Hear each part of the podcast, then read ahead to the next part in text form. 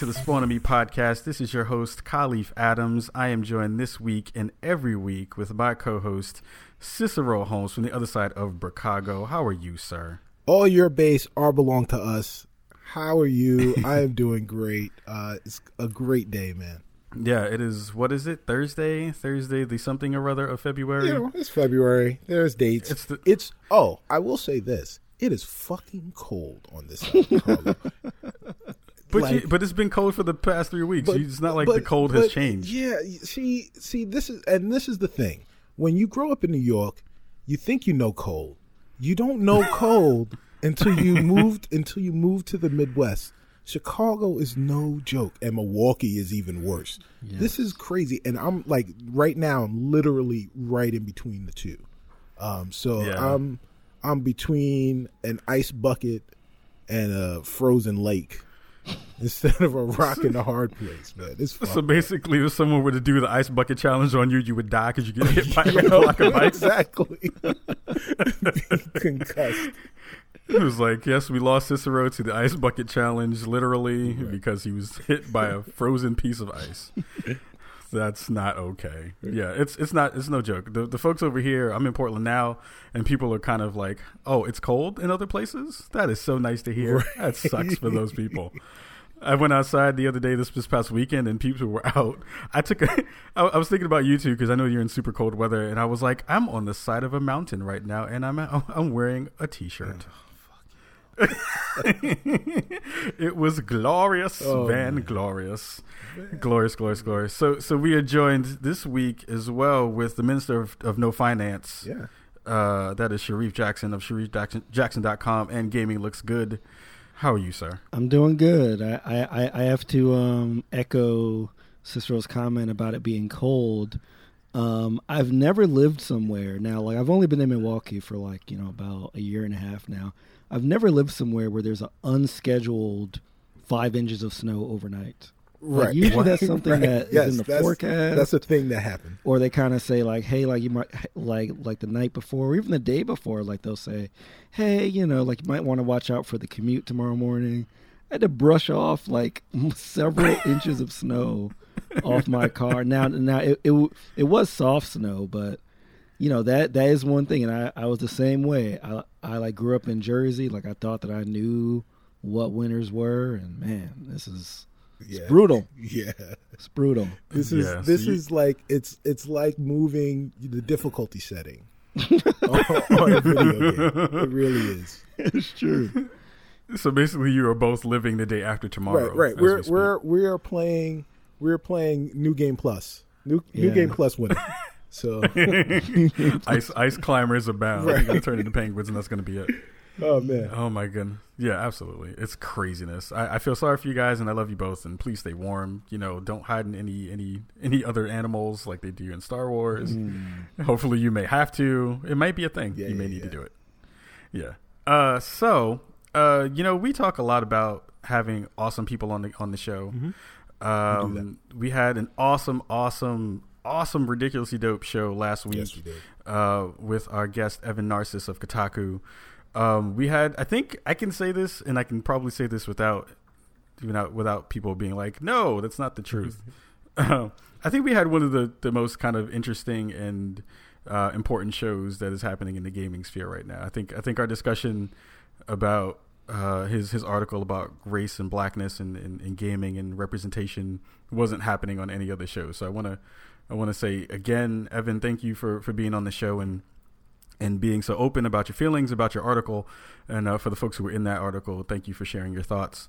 Um, if you guys had anything to chime in really quickly about about the show last week, uh, see what's up. Nah, I'm, I you know I, I thought it was a really important show. We did a great job. Um, you know, again, thanks thanks Evan. Uh, you know, and and uh, it it really kind of articulates why we need to be here.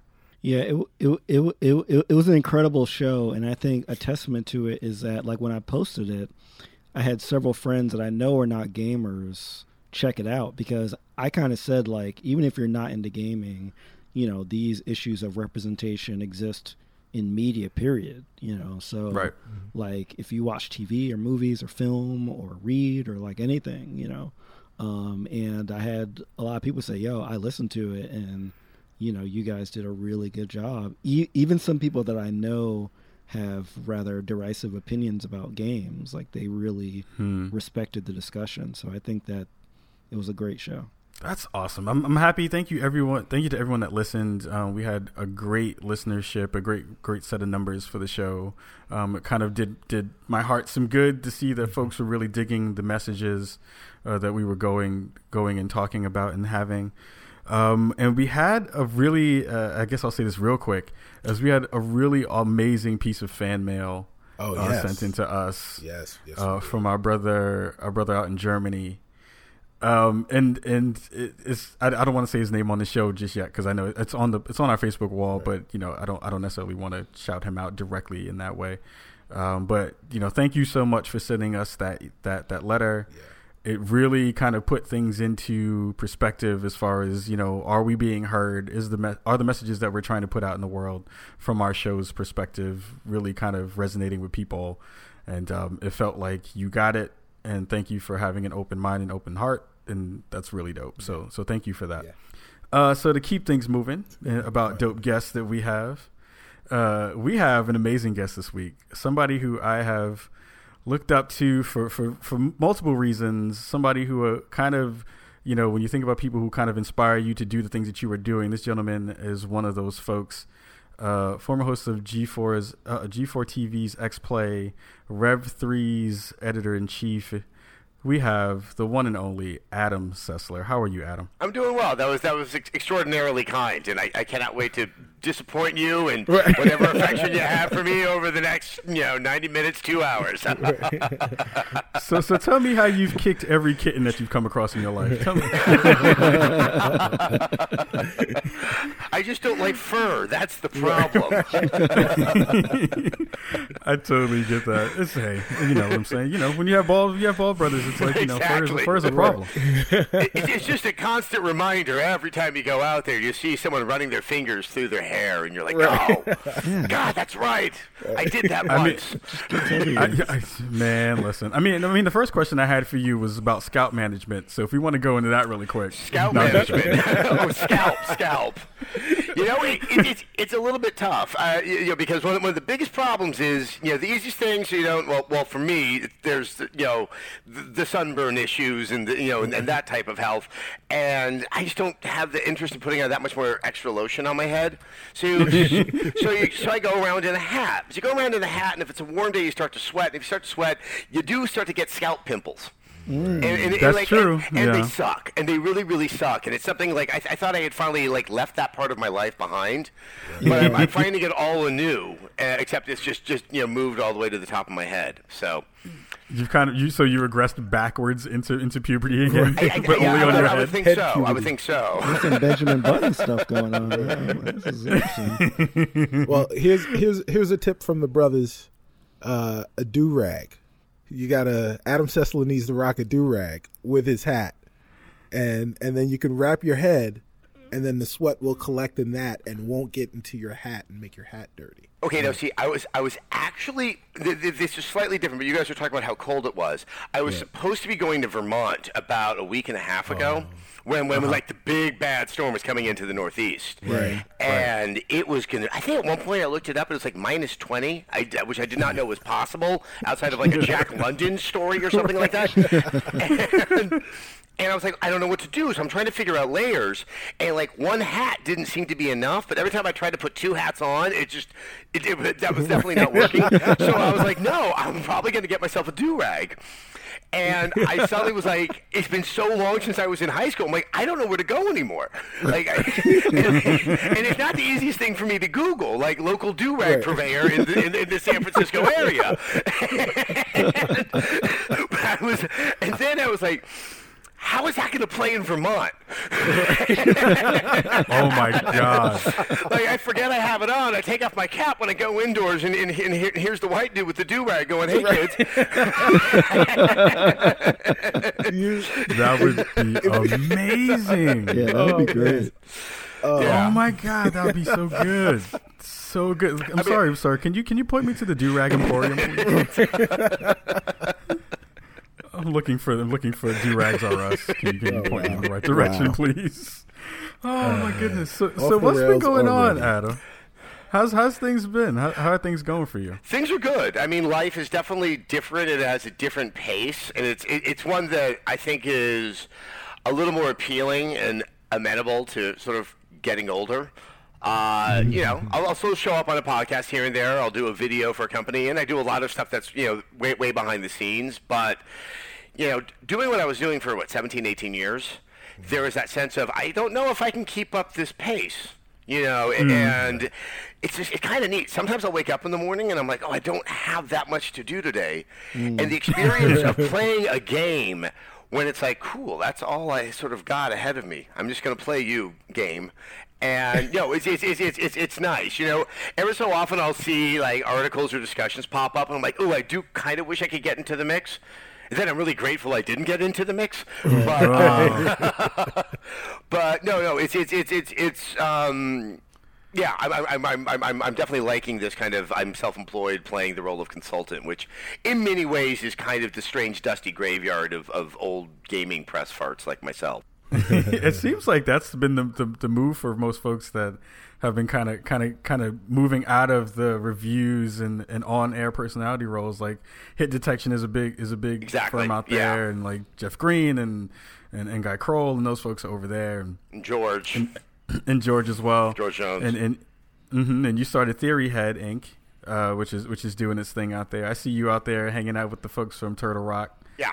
and, and doing thing. that was a lot of fun. That that that, that was definitely, and you know, it, I think that's the part that's that's giving me so much satisfaction. Is I did that project, and then I went out to Tokyo to do a similar type of series with Shinji Mikami for Yes. For the Evil Within, and it's you know I, I can't choose everything, and sometimes they sort of choose me, but it's I, I I've- I've always loved doing interviews with people who make games because I can't make games. I, I that, that that is not a skill. Mm-hmm. I, I I know that, and back when I was covering them, there was always a great deal of admiration for I think that their tenacity and their creativity and their like kind of nutty ability to just have an idea and try to turn it into a sort of a, a, a digital realization.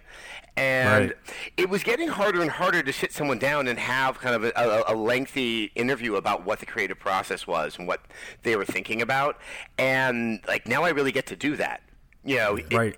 and and the best part is I've already played the game, and you don't know how much more satisfying it is because I know what questions I want to ask. Whereas sometimes, like you're at these preview events and we play a little snippet of the game, you're still kind of fishing around trying to figure out like what's this about? Does this even like is this question question even pertain to your game?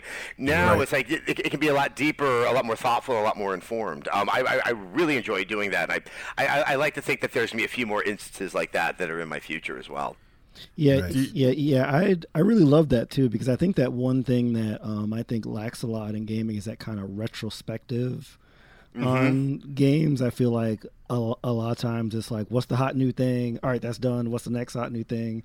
Exactly. And, and like I don't see a lot of how is this down the line? How did it hold up? You know, so I like that you're excited about sort of these lengthy interviews and stuff. And then, you know, I, I really tried to do that a lot back when, when I was press. And, and, and to be fair, one of the reasons we weren't able to talk to them after the game came out is typically they were done with the game and they maybe wanted to go see what their family looked like. Because these guys are working so hard. But, you know, I, I, I know probably for you guys too, you see a movie you really like, you read a book that you really like, you, you hear an album. That's when I start to do more research. I want to hear other people's thoughts or like if there was an Right. interesting interview with the creator of it because I know I really had a strong reaction to this. I want to have a better understanding of, of, of, of why and like what, what, what, what triggered my sense of pleasure in this instance and maybe not in some other ones that I had. Yeah, I, I mean, that's kind of sort of what we do here on the show. Is that you know we, we tried to figure out what our niche was going to be. You know, we could have done the usual, just like, hey, let's talk about games and, and We're do that. wacky But guys. Hey, Don't it's ever do that again in my wacky life. time. yeah, I mean, I had that. Con- I had that thought with myself the other morning. I was like, we could totally do a radio early morning radio show, like the, the kind of kind of drive in the morning show for games, and then and then I'd want to kind of shoot myself because then you'd have to get one of those weird buzzers that you'd have to have in Right, the right, background. exactly. All kinds I've, of I've. I've, I've been on those shows, and it's just it, uh, there, there's some morning shows I love doing. KROQ and Power 106 in LA, where Oh, we're yeah. both really really fun.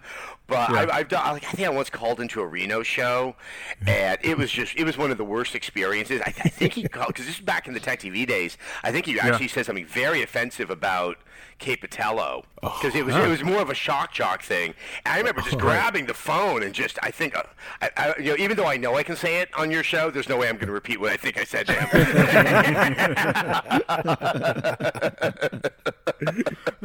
So wait a minute, did they just bring you on to talk about games like via satellite over the phone? Just like, hey, Adam, we're on our on our early morning show. What do you think about blah blah? Yeah, that's okay. That, that okay. To, to, to give you a sense is. Say with Power 106 in, and KROQ, like I built a relationship, and so they're like, "Hey, Adam, we want you to come on," and there was like genuine interest. We would talk about stuff. Um, Right. But what really would happen is, and this goes back to the Tech TV days, and especially in the Tech TV days, you know, you, you, you have your PR department at the station, and they try to get promotion, and so they would say, "Oh, we'll make Adam available to do these radio shows." Tech TV, despite what everyone seems to think, was nowhere near as popular as. As, as people remember it as, and so it, it, it- wasn't like Charlie Rose was going like, "Yay! I need to get myself some Tech TV folks on the show." um, you know, New York radio was not calling LA Right. radio. It took a while for them to get interested, and so they need to look good to their bosses, and so they're just saying yes to everything before I know it, and they're like, "Hey, we're going to put you on Reno radio." One time, you, you have to do these things that are really miserable. You get up at four o'clock in the morning. And you do a series of them. You could do this either for TV, for like local Oh, news. no. I would have to be up at four because a lot of it would be East Coast. Right. And Right. then I get this one. It probably was 5:30 in the morning, and I think it's November. And this was like holiday gift guide. They decided to put me on. I don't know how they booked me on this. It was the official Christmas station of the Ohio River Valley. Nice. I like where I this is mean- going. Yeah, and. Methuselah gets on the radio to interview me. and he's like, So, you're Adam Sessler, and, and, and the extended play, these are the video games. It was something like that. And I was like, Yeah, you know, the video games are really popular on the holidays. Like, those are extremely violent, aren't they? Like, it's, it's, oh, no. it's like five. thir- I mean, someone could have looked at the paper, the official Christmas station of the Ohio River Valley. which, which, which all I'm thinking in my head is, do they have an official Christmas station of Lake Erie? Right. like I did, like do all these regions get their own official Christmas station as long as there's some type of body of water running or sitting next to them. so yeah, Like, uh, do, do the Christmases touch at all? so in the beginning, yeah, it was more like you just kind of got pimped out to like whoever was saying yes, and that I would just put on my cheeriest of faces and, and hope that nothing nothing horrible happened, and like that would uh, yeah, but uh, it- that, that that that's definitely the one that stands out. Where all I'm thinking is it's five o'clock in the morning and no one's winning this battle. what have I done with my life? I don't think anyone listened to that, tuned in to the official Christmas station of the Ohio River Valley and said, I need to check out that extended play show. This sounds great. There- I mean, there's Bing Crosby, some- Adam Sessler, that's the mix that we need.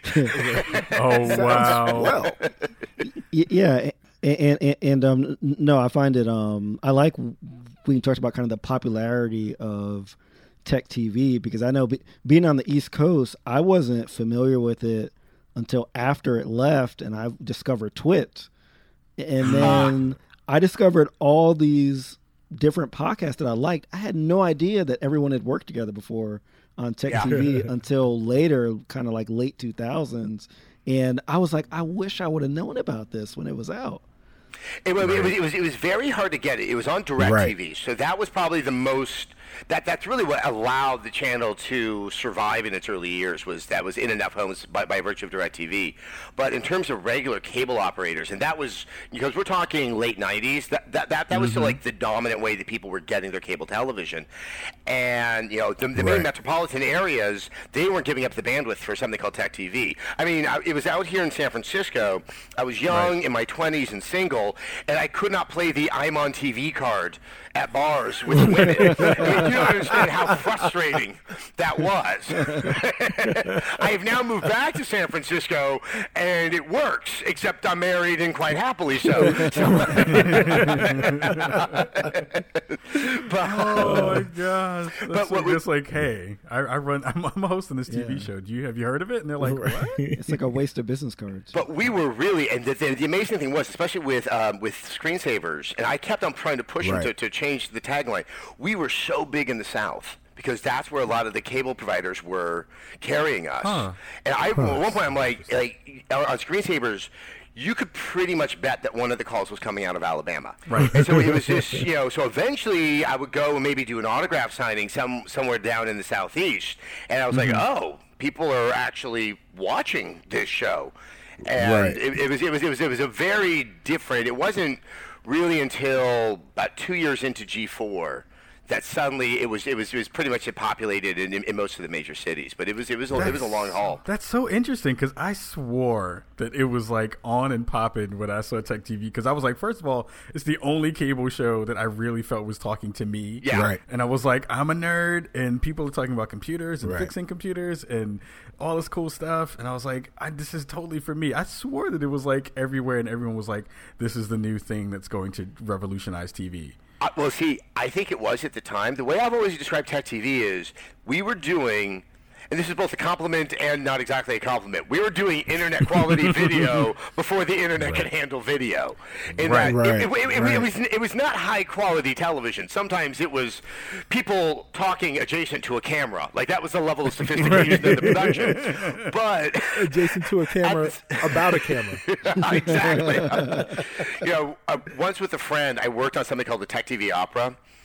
And uh, it, it was one. It was uh, Tech Live when we did nine hours of live TV, all about technology, over and over and over and over and over again. Digital cameras, aren't they fun? We're going to show you every one, over and over and over and over and over again. I love it. Oh, that's so good. That's so good. But- now I kind of want that to be. I want it right now. It was we, we were so close. We had another song called "You Don't Have a Union," and but Oh yeah, that but, but there was something because of the bad production. It leans so heavily on the personalities and not. And I, and I don't mean this as a negative, you know, sort of unpolished personalities that I think people Right. really connected with them the way Yeah. that people now will go watch anybody on YouTube. You know, and just kind of see them in a very unvarnished way and see something that they recognize with. And as a result, the people that did watch, like the retention and people who would watch on, on, on a regular basis, Yeah. that really worked in our favor. And and, and, Oh, yeah. and that's why I found it so amazing that literally every personality I found about podcasts was almost all a Tech TV alum, and I didn't know. Like I was, I, was, I was, I was, I was like, how can this many awesome people be on the same program? Well, we, we, we all kind of started it, and most of us also were some of the first to lose our jobs in that space, and they knew to kind of go out there and kind of take advantage. I mean, there were some ugly layoffs, you know, as things started, as, as the belt Right. started to tighten in the later years at Tech TV. Yeah. Yeah, you would you would go on. and You was like, "Hey, so such and such. Oh, Yeah, they're not there anymore." Yeah. oh no, we come Yeah. to work and be like, "Hey, you still here? Is that still my chair?" like, wait, wait, wait. I mean, you guys probably felt this too. There's those moments when you wave your key card and it doesn't work, and it's like, "Oh Right. god." Yep. There was Yeah. I just actually experienced that this week. Really? My key oh, card Oh, it's actually so- broke. It cracked a little, and I went to the door. I used it at lunch, and it was fine. And then I went to the bathroom and came back from the bathroom and went to go in the Oh office. man. Yeah, because we've all heard the didn't up. There was actually a dude, uh, because this is back at, at, at the Tech Live, which was a wonderful idea that was completely stupid, um, of having like that much like tech news for that long. But you know, the the the one and only Paul Allen, who pretty, pretty much was calling the shots, and who's obviously. Let's just say where he might have been good in computers did not translate to his television acumen, and um, so he, he wanted that, and then finally it's like, look, it was the, the, the budget was too big and the revenue wasn't coming in, but there was a guy who, um, while he was doing the live broadcast, like the twelve like noon news, he got locked out of his email and he knew he had been fired. Oh, No. Yeah. oh, that's gangster. I know. Wow. Yeah, isn't that cool? Cool. That is so dirty. I know. It's just, it's like, well, uh, see, I would like to think that that was intentional. There was just ineptitude. right, right, right. Because it just sound, it just sounds like it sounds like for as awesome everything was, there was like an executioner at the door. Yeah. literally an executioner at the door well, it with was the an mask. executioner who might have been over caffeinated and was just kind of hacking away wildly, knowing that eventually he would hit the ones you're supposed to hit. oh my goodness. So knowing that all that that all that craziness happened, and you guys kind of were the pioneers in a lot of ways for kind of YouTube and Twitch revolution that we see now. Do you, do you see that some of- some of that crossover, some of that kind of um, unpolished talent, as you said, uh, is is kind of proving itself to be, you know, kind of kind of moving the space right now? Do you feel like that is what is going to be what's going to push the medium kind of forward as far as like coverage of games and, and things like that? Now do you see it happening again? It's kind of coming full circle. Yeah, it, you know, it, it, it's interesting, and I, I honestly, I'm, I'm, I'm not punting here. I don't know if at least the way we're seeing it now is going to be the future. But look, the, the economics of traditional gaming press and obviously traditional gaming television, um, it's not panning out. And there's like, you know, there, there, there are companies I think are still going to be out there, like IGN. You know, you know, this is definitely stable. Um, I, th- I, I think Vox has got its like feet on the ground right now, and so maybe Polygon. Um, I, I don't want to sort of cast aspersions because I don't know anything about, about, about their financial situation. But obviously, a lot of attention and a lot of excitement is happening in that YouTube space. I, I, I do know just from my time at Revision 3 that once again, there are economics there that may start to also alter that landscape as well. Like I, I, I, I, can't, I can't predict it. And so there may have to be another shift. Um, I also the the proliferation it's, bec- it's it's hard right now to get that cream to rise to the top like we all know Right. we all know who PewDiePie is Right. Right. you know Right. I think probably a lot of people know like who, who Total Biscuit is Yes. Boogie you know Angry Joe and then it gets a little more fuzzy for people and and, and, Right. and it's not to say some of these guys don't have a strong following but it's a following that can grow I mean where's kind of the end game for a lot of these guys and and uh, Right. that's where I get a little bit uncertain when I try to look into a crystal ball and see where it's going. Um, and and also well, having worked in television, um, audiences are really fickle. And Yeah. when you think that you have game in a certain moment, I think you guys are going to last forever. I just want to let you know Oh, that. oh, oh, well, thank you. Yes. Thank you, sir. But well done. Yes. Eternal. But, but and, and actually, to be honest, you, you know, I still think there's something like what you guys are doing, which is kind of like actual people having a discussion without too much sort of contrivance or anything like that. I think that's Yeah. a good tortoise recipe for the long game. Mm. And you know, I, I, I- I don't know sometimes if like right now I think a lot of flavor is let's get really angry. Sure. And, Right. and, and I know from just doing Sessler's Soapbox, you can get a lot of traction with angry. But Right. I would, you know, I don't know. Is, is, is anger and suspicion about video games going to be what people are going to want to have an appetite for three, four years from now? And when you start to like, you know, get that following based on a certain type of behavior. If those tastes change, it's not as easy to make that pivot to try to accommodate that. You know, so I, I think there's a lot of different questions. I, I, think also really, I, I, I- going back to the business side, advertising on the internet, on YouTube, and advertising on the more traditional media spaces um, on, on the internet, you know, like more fully fledged websites, all of that is in such a state of flux that Right. hopefully there will be some type of correction and the advertisers who kind of really have a lot more control right now may have to, you know, when, when suddenly all the people that they're trying to sort of asphyxiate, you know, by giving them so little money uh, for, for, for all this advertising, and suddenly they have nowhere to advertise anymore, that might be one of the big corrections that, that, that needs to happen. But um, yeah, I, I, I, I, I, having said that, I like there's a lot of personalities that I really like, and I think you know, as we were talking about earlier in the show, I think that's where you have the best shot at sometimes finding that discussion that's more based on an affection for games rather than mm-hmm. a need, I guess, for lack of a better word, like vigilance over the game industry and whatever nefarious right. deeds are suddenly happening within its corridors, which I, I, I, I, can tell you, you know, I've known a lot about the industry, and obviously I have been a little bit closer to it in the past year. No one rubs right. their hands like Mr. Burns. it's really not how it works. Con- confirmed. Yeah. And there's no doc- and, and, I, and there's no Dr. Claw. No... Yeah, I mean, I have, I have, I've not seen anyone pet a cat, and whose head seems to be just completely cut off from my field of view. Um, I mean, I yeah. mean, to a certain to a certain extent. I mean, one of the things that I that I have kind of loved about your work is you've always tried to go for the nuanced position, right? Like we're we're in a space where you know you have always been opinionated, but you've also kind of not tried to try try to try to play the angry side. You know, you've you've talked about it in a very cerebral and very intellectual way, and it seems like the audiences just never like it. I don't understand. Not not your work, but no, no, no. Like, I know, I know, I know exactly. It's it's it's it's interesting, isn't it? Now, see, it's that word audience. I bet you guys experience this too. You you probably get comments and right. you look yeah. at and, and that's the primary way that you can establish in your mind that term audience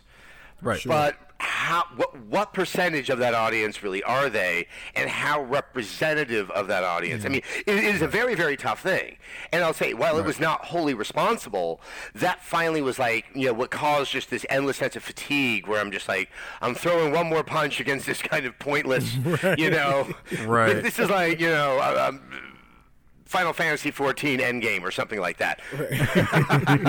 like, I don't think anyone play tested this part. I'm just going to sit right. here for 15 hours. Um, but it's.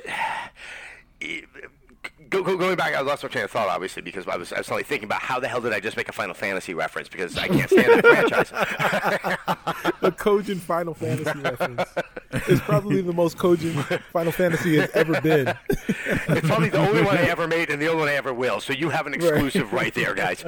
yes. but you know, it's I, I think there was people out there that, that kind of appreciated that, and just by that very nature, they're not the ones that become commenters. Um, right. You know, they kind of mm. wanted to stay out of the fray. Um, and, you know, to be right. fair, you know, especially go back to early X Play, I think that we were unduly rude and unkind to a lot of games, and that you know, and I think it, it also comes with a little bit of youth. You you become really just kind of nasty, and you think you look smarter by kind of right. being negative. And then as I got older, I learned a lot more about sort of what goes into making games. Right. That it's like what seems like it should be so easy is is is anything but. And not saying that that should bear any weight in terms of how you how you have your opinion, but I think I also began to question like I don't want my position or, or my opinion to be so dogmatic. Right. That's like right. games like, like I, I think it really started worrying me was was playing a game like Mass Effect. I played mm-hmm. it and I know what happened and I realized when other people played that game, they played a much different game like you know right, because right, of the manner in which they played it. And that it, it, became a little bit dangerous to just kind of like give this like i'm putting the flag in the ground and i say you're the best thing. I still gave it a five out of five because I, I loved mass effect 2 and 3 um, but it was you know I, I, think it was also like this, this desire to try to find some greater meaning. I come from a like like a, a lit major background where right right it, it allows for you to see things that aren't absolutely black and white, and that you know there, there's you know there's there's there's places for interpretation, and that two different readings of something can coexist at the same time. I I, I would love to see a a, a, little more of that out there. yeah, yeah, yeah. We're, we're, all we're all about nuance. Here. Yeah, yeah.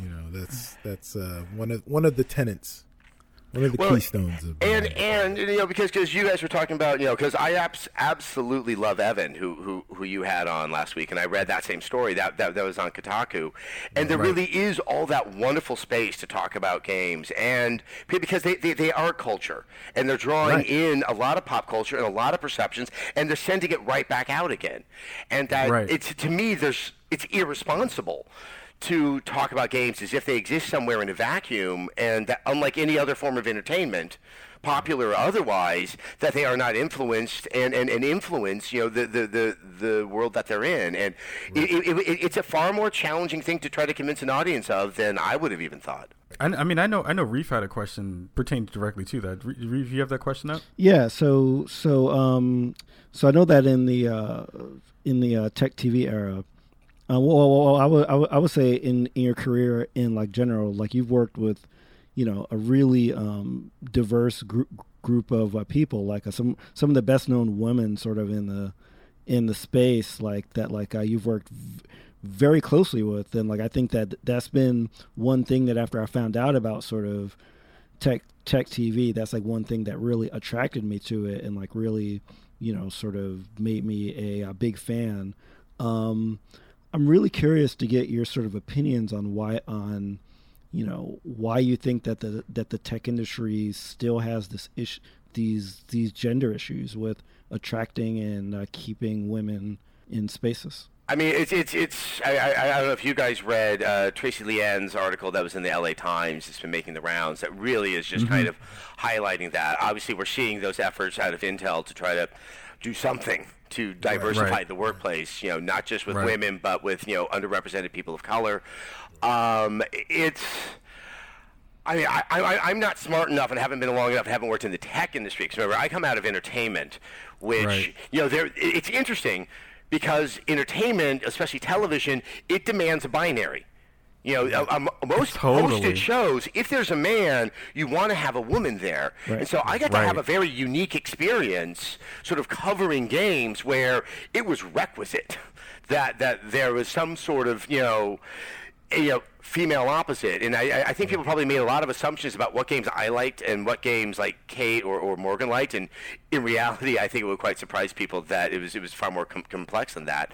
But um, in, in terms of the tech industry, I think I, li- I, I, I really buy into this theory that the way that computers were sold, they were sold out of certain retail stores and with certain types of marketing that, that you know, they, they were directed at men.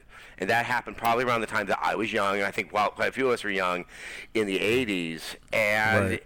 I, I think that, that I mean I still have you know, I grew up in Berkeley guys which you know I, I, I did have girls that were in my class calling me a sexist at the age of nine and I'm like okay right.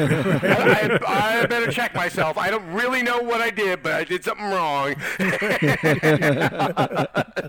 but you know I, I mean I still think that there was that overall sense that math isn't really for you science really isn't for you like these these things get right. just so sublimated into the culture that it doesn't present itself, I think, as an option enough of the time.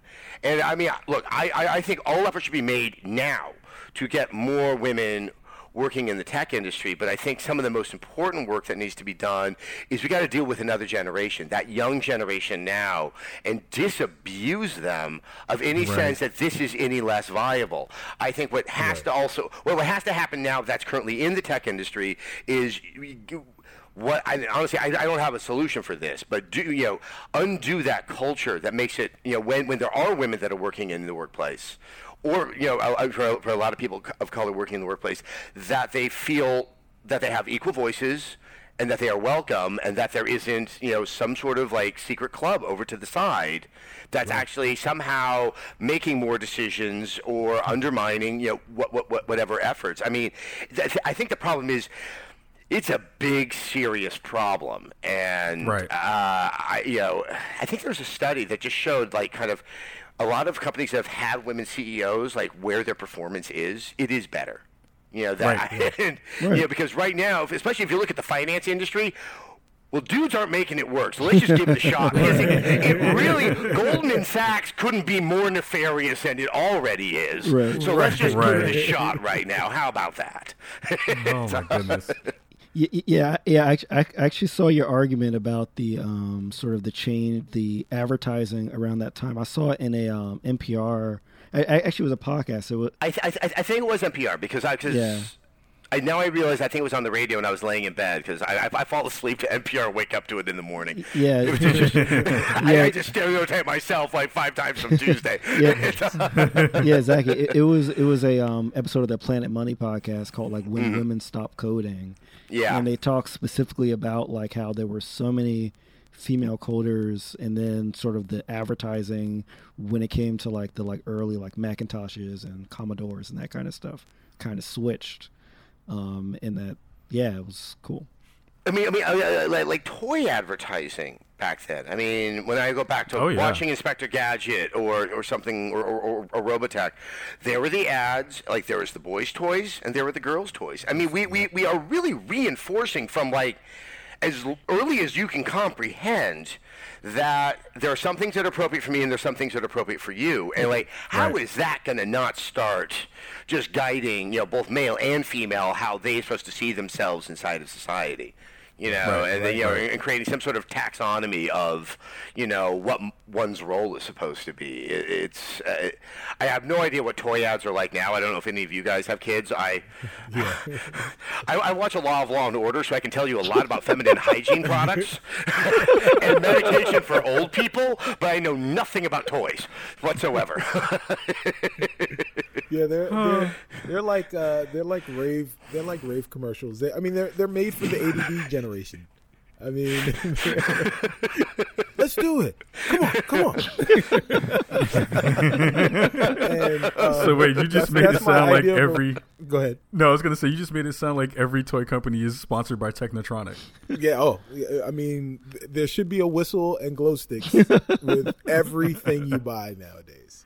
Um, so uh, so Adam, you know, one of the things that I've really uh, appreciated about you is that I felt like you were me, or or one of my friends when you were talking about games, and and you know, one of the things that that was interesting as I watched your career um, from Tech TV, from uh, you know, from the, the beginnings of of X Play to where it where it, where it wound up ending. You know, right before you were unceremoniously let go, um, was being being a lit major was watching your the way you describe the things that you were talking about, the things that you were passionate about, uh, end games.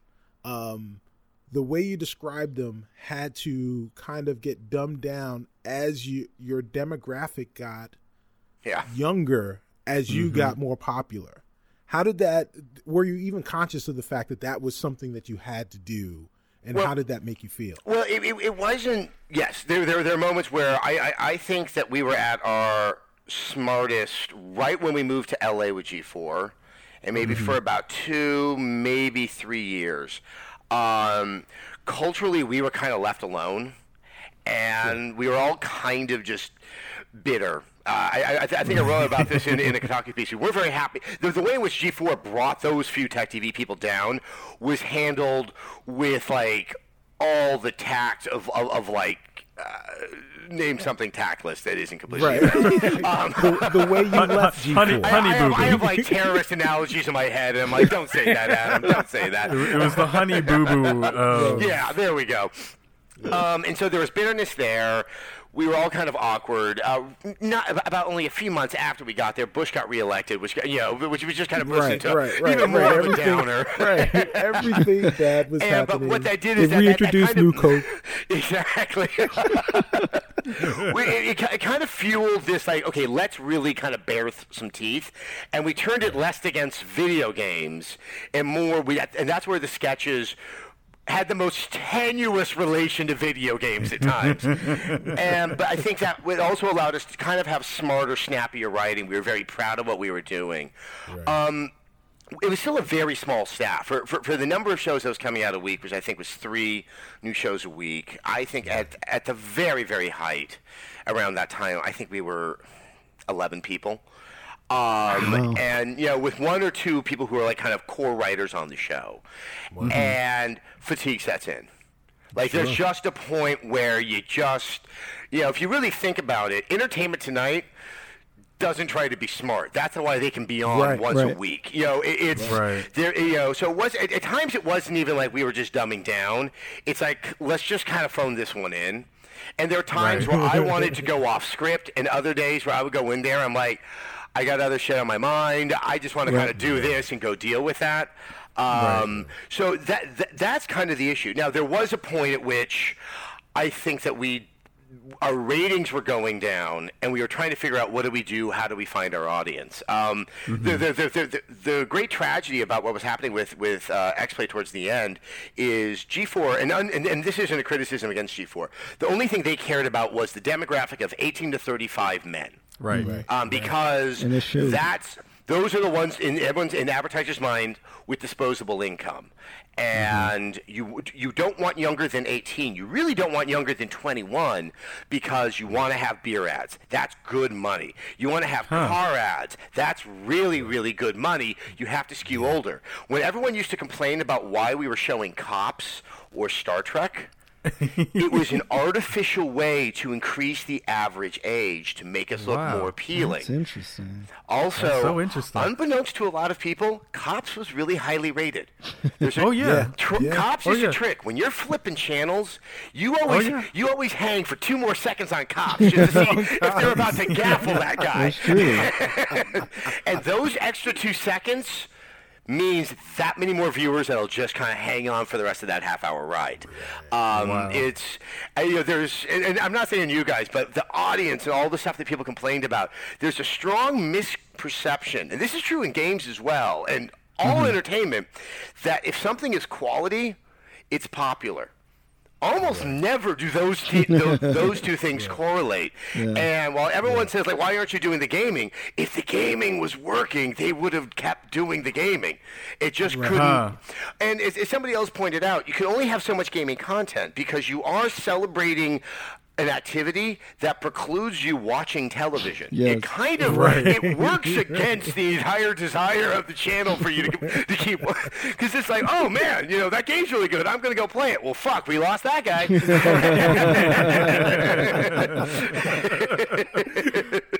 It's a blessing and a Why is, curse. why is this not working?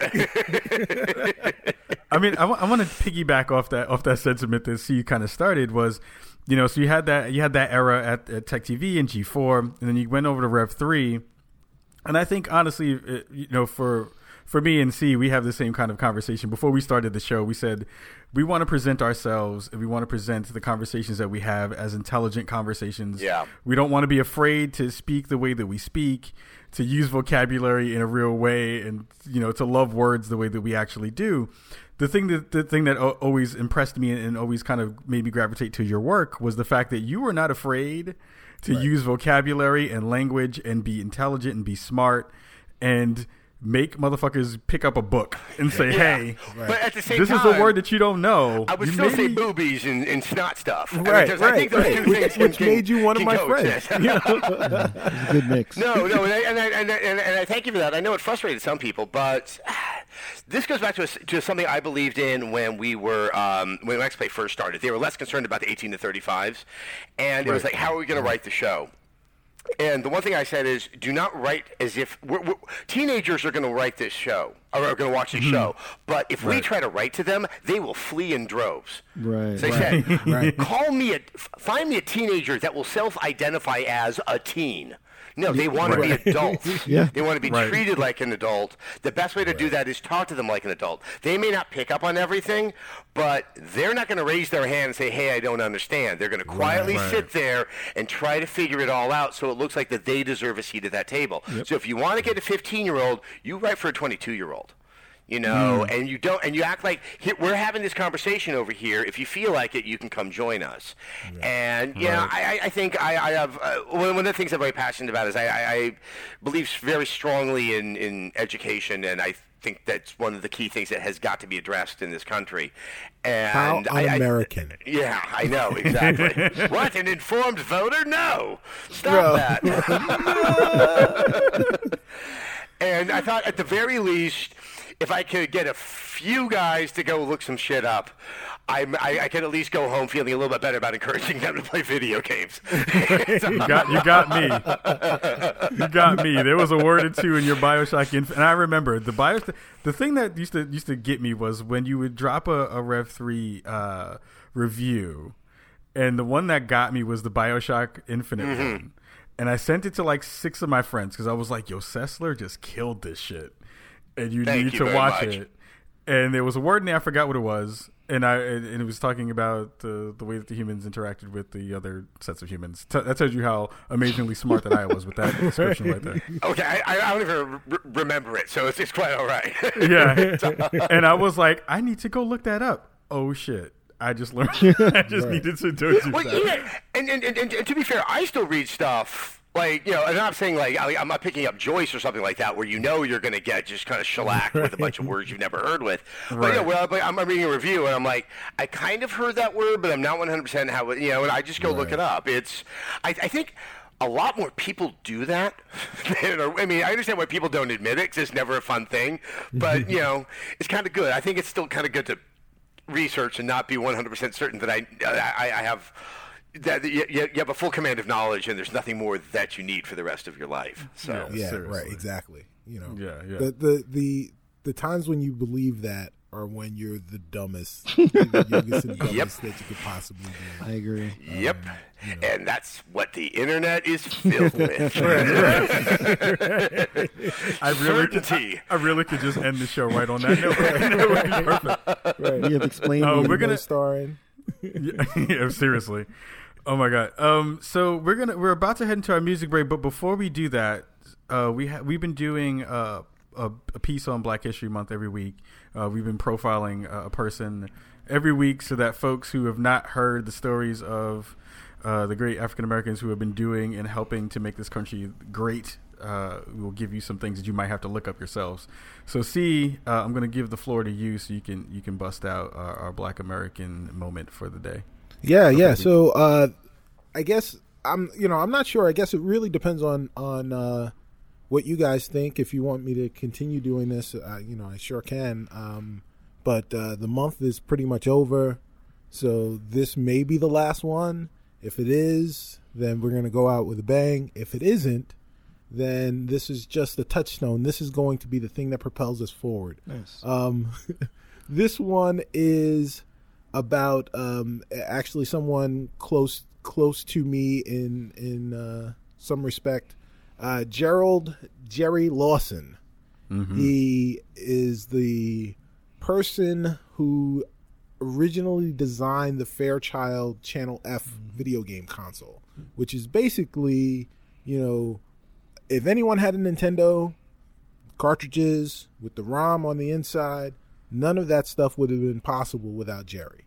Um, and he also he also developed the video on demand uh, via cable. He he designed this thing where he was going to work with cable and was going to send games through this thing called the internet or through the cable through the cable system at that point um, and you could play games on demand. Um, and this was back in like '82. So um, the the Fairchild was built in the '70s, um, and uh, he made you know he made cartridges. He grew up in Queens. He was born in Queens. Grew up with my uncle, and my uncle and him actually uh, made did some things together. Um, when I went to visit my uncle in in uh, November, he was talking about it, and he was like, "Oh yeah, you're doing that video game thing, right? Yeah, you you know you would love to meet Jerry's wife." Because Jerry, you know, Jerry, unfortunately, in the story, uh, you know, here's here I am uh, bringing it down. Jerry died. Um, Jerry died in, in uh, April of 2011. He died of diabetes. Um, everyone needs to go to the doctor and make sure you get checked out. Um, but uh, you know, Jerry would go and hang out with my uncle. They they did a bunch of things, and uh, one of the things that was awesome was as we were talking about it, I, I talked to our good friend Mike J. Mika and said, "Hey, Mike, you know my uncle was good friends with Jerry Lawson." Ten minutes later, uh, Mike gives me a picture of Mike, Jerry, Ralph Baer, and Ralph Baer's wife. Wow. Um, that's that's the awesomeness of Mike J. Mika, um, and also the awesomeness of uh, Jerry Lawson, our uh, Black History moment of this week. Uh, thanks a lot for all all you've done, Jerry. We're you know we're living your legacy. Um, thanks, you know you're awesome, man. Word, word, and word. So, yeah, that's amazing. That's actually really, really dope. Um, we are about to hit our music break for this week. Uh, again, Thank you for everyone who is listening to the show this week. You guys are rock stars. This is episode 51 of the Spawn on Me podcast. We are rocking out. We are hanging with the one, the only, the man, the myth, the legend, Adam Sessler. And we'll be back right after. Straight to the this. dead on like this. This right here has been certified for years.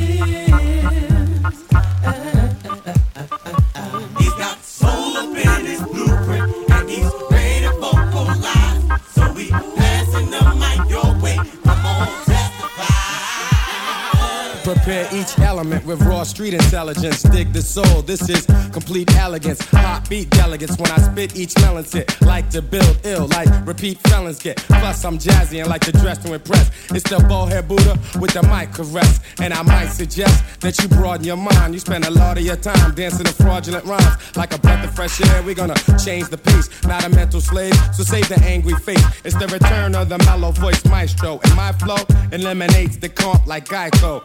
Insurance, just for your body's endurance. You get more for your money, or you party in purists. So don't start to get nervous now that we up in the spot. We've been certified for years, you're gonna love it a lot. Thank you, everybody. Welcome back to the Spawn on Me podcast. This is episode 51 featuring not only SharifJackson.com, but uh, the living legend himself at Mr. Adam Sessler.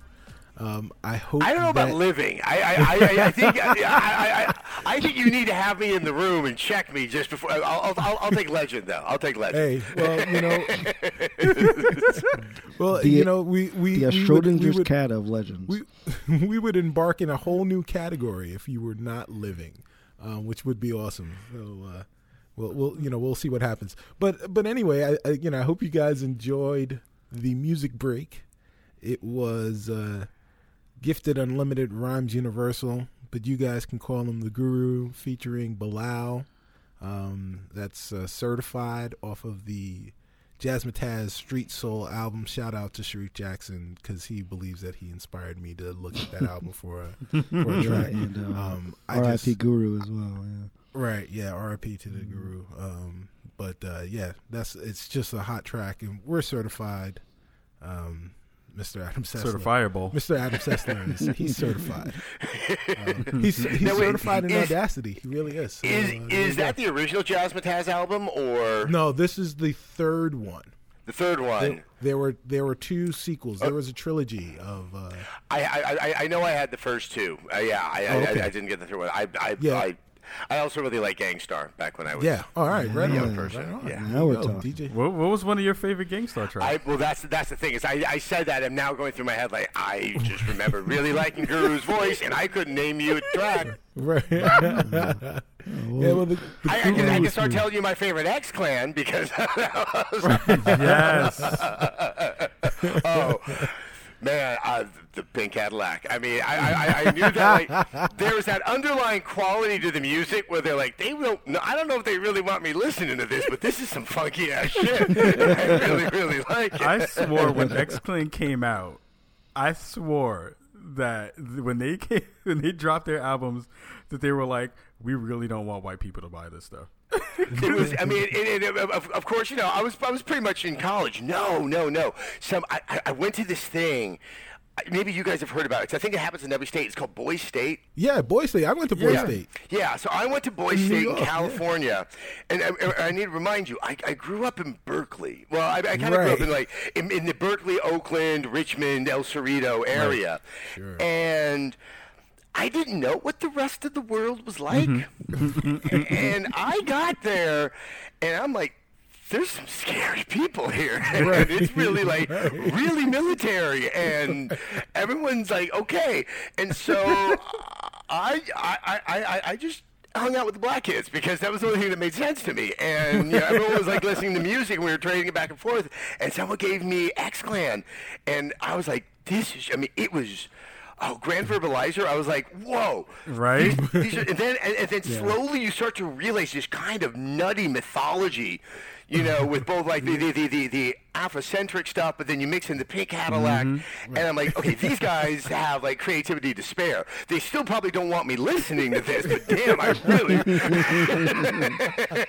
They want you to listen to it, but they're going to stare at you while you listen to it.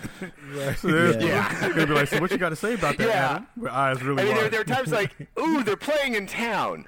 Yeah. Maybe I'll get maybe I'll get a bootleg of the show. Oh, yeah. Because I do not need to be. cut- I, I, I don't need to have the group call me out in the audience.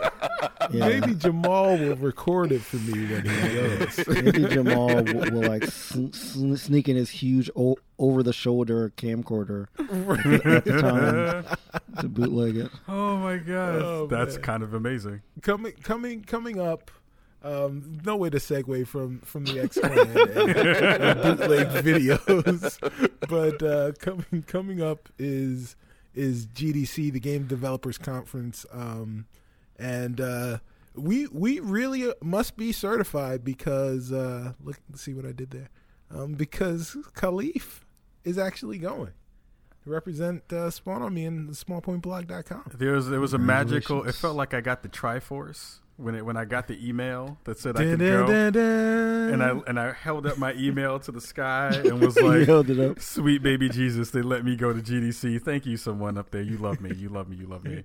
Uh, I hope when you held it up, like a dialogue box came, like, like at the bottom of you. probably just Sorry, got invited. Kahlief, but your Press ticket A. is in another castle. Oh, it, oh. it almost was because I was like, "How the hell am I going to afford this now? How am I going to?" So, Uh, so, so you're coming to San Francisco next week? yes, I will be there next week. I'm Well, then. I would, I would like to buy you a beer. I would love that. That would be Yeah. freaking Awesome. amazing. I would love Yeah. to do that. That would be so awesome. We're going to be there from thir- uh, from Wednesday to Friday. Uh, Okay. So I'm sad because I'm going to miss the thing that I wanted to talk to you about, which is the Morpheus uh, Sony kind of four hour uh, deal that they're going to do, talking about VR for for a long time. I hear that they're going to do basically like a, a, a large demo session. They're going to talk to folks about you know what the new kind of advancements have have, have happened since the last uh, GDC. I was wondering, uh, uh, did you have any ideas on that, or, or were you excited to go to, to that particular panel? Um, I'm, I'm, I'm, I'm hoping to see some of it. Um, I'm still trying to narrow down. And, and this is the one interesting thing I found is that when I was press, Yeah. it would be obligatory to, to go to something like Right. that. But then Right. I have this, I, I have like my own personal interest that's just pretty much press without writing it down and, and sharing it with people. Right. But I need to also go hustle and you know hand out my business card and try to find people to be clients. And four hours out of the three days that they make available at GDC, it's like I have to start to weigh, weigh these things against each other. So Yeah. I, I may have to I may have to pull a few strings and see if I can have you know dis- dis- discussions in private. Yeah. But in terms of VR, what I can say is it was the uh, reveal. It's not the correct word because it was done in a far more sort of academic manner. Um, but when they they talked about Morpheus for the first time at GDC last year, Right. and Shu Yoshida, I think, said two or three things that really stood out to me, which was this admonition, which is you need to treat this as a separate medium. And what he really was getting at, and I felt it was very important. I wish he had actually said it on more of a public stage. I hope he does say this, you know, to, to a wider audience at GDC this year. Is uh, so much of what I saw is, oh, wouldn't Fallout be really cool in, in VR? Right. Um, I don't know how cool that would be. I mean, Fallout's, Fallout's really, really good as it is. Um, Fallout takes place in a very, very miserable environment. Yeah. And I, you need to consider the fact: Do you really need to feel you're there all the more? And would that actually enhance or potentially detract? Or, you know, I think I could probably only handle that for about 45 minutes before it's like I got to go take Right. a shower. um, but he he was hinting at some other things too. That because a lot of people started to talk about that level of immersion, what it would do for horror. Right. It might be too fucking scary. Yeah. And, and and he pointed out that you now need to think about honest to god phobias, claustrophobia, you know, arachnophobia. I don't even know what, what, what snake phobia is, but but you know, there there are people that have that, mm-hmm. and those things are going to become a very real. Like people are going to react to it in ways that are going to be far more you know, like like the snake's going to be there for them because your brain does right. Yes. Having said that, I, you know, some, some other stuff I had learned. Um, a, a- friend of mine, uh, he works with this company. Um, oh my God, I'm forgetting. They're, they're working on a game called Narcosis. He's going to kill me if I can't remember the name off the top of my head. Um, Honor Code Ah, Incorporated. nice. small small team, but they're working on an underwater survival horror game. And the thing that uh, so I would strap on. It's not just for Oculus, so you can play it in other ways. But whenever I try it with with, with Oculus on, um, there there is combat and stuff in there, but I couldn't care. I've never been in a submarine underwater. Ah, The, the, the, the sheer novelty of getting to move around and what feels like I'm immersed in that space was so interesting in and of itself that I didn't need that much more game on top of it because I, I was paying that much attention. I think like those two things, I, hopefully they can really serve because Game Developers Conference still is really about those developers. That they kind of get in people's heads that there are opportunities here that you just you almost have to unlearn everything you think is right about video Right. games and just kind of re- and, and, and relearn it from the ground up when it comes to virtual reality. yeah. It was. In, we had an interesting conversation about that actually with um uh, Jeff Cannata. Jeff Jeff Cannata was on the show. I, I love yeah, Jeff, Jeff. is freaking awesome. Good He's man. a good dude. Um, and and the conversation that we had kind of entailed like, yes, it's going to involve all these new sensory things that are going to hit you, but also. I, I, never really thought about the, the, the, the actual world building that's going to happen that you just kind of talked about, where a lot of times the actual periphery things that you're dealing with inside the game space isn't really pretty. It's not really things that you want to, unless you're in a super fantasy uh, type game. But most of the games that are shooters that are that are kind of what people are looking to kind of incorporate first. The worlds themselves aren't really something that you want to immerse yourself in and look around and be around and walk in, except for space. Or and- feel you're that much more there. right. Yeah. It seems like space and and uh, uh, fantasy lands and things like that would be the first ones, and that seems to be the way that everything's kind of routing towards. But other spaces that we kind of think about and don't really think about while we're playing our games, those are going to be new weird experiences for a lot of people, and I think that's going to freak people out. I, I think to free people up, I, th- I think there's interesting opportunities. I, I, I think obviously, you know, games have been pretty elusive about getting uh, most emotions out of people, other than maybe anger and fear. Right. And you know, when you start to really think that you're in that space, I think the notion of violence, especially against other people, Right. That could really shift. And I think that empathy is something that we actually have an opportunity. You know, it's there, there, there's ways of telling stories where you are going to start to feel a lot more like I'm really in this world, and the way that I'm treating other people or they're potentially treating me is going to have a deeper, more resonant effect. Um, and I think that. I don't know. Maybe I'm crazy, but I, I, I, I, I think just like sheer violence as your interaction might become a lot less palatable. You know, because I also think that immersion right now, when you, play God of War, Right. you know, when you hit the button and the thing happens on the screen, that's the trick of immersion because you think because you're having this way of controlling something in a, in a digital non-existent space. Once again, you don't need to have that level of interactivity to believe that you're immersed in something because immersion is happening whether you like it or not. Yeah, I think I think that was a visceral kind of response. Even even without the VR space, I remember the when I first played GTA Five in first person.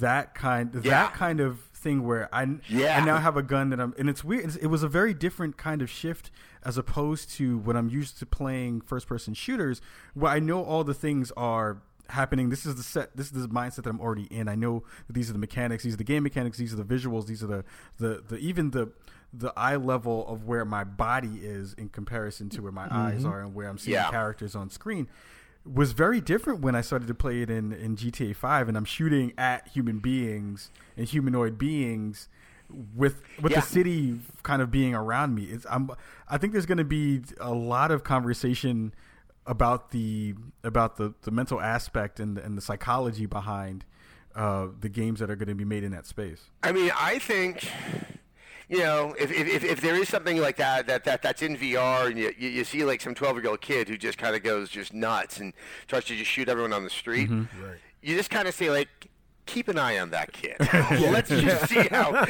it might be a good way of weeding out some of the question mark children. Right. yeah, y- y- yeah. No, no, I think that I, I think that the M- MP thing is huge. I, mean, I remember when I tried Oculus at uh, the Consumer Electronics Show. I was playing a demo of this game where I was just like walking around and I saw like you know like a body at the ground. So I like looked down, and I'm looking at the body. And there's so many games where like you know you'll loot a body or you'll kick it or you'll shoot it or like whatever. That's much harder to do when you're physically kind of Mm-hmm. looking down and sort of visually inspecting it. I do think that it could potentially even if it doesn't stop you, it makes you think about it like before you do Yeah. it. You know, Yeah. and and like that is something I think that is lacking, as you said. Like it's almost like an automatic like reaction to do like some of the actions that we do in these uh, first person games. Or, or, or, th- or think about taking the idea of a game like Papers, Please. Right. Right. Where what you're having to do is make snap judgments. Like you have to immediately decide if the person there is a certain, like you, you, you need to drop them into a category really quick. Right. Now you're even that more deeply immersed in it. Right. I don't even know if the graphics have to be, like the fidelity has to be that crazy.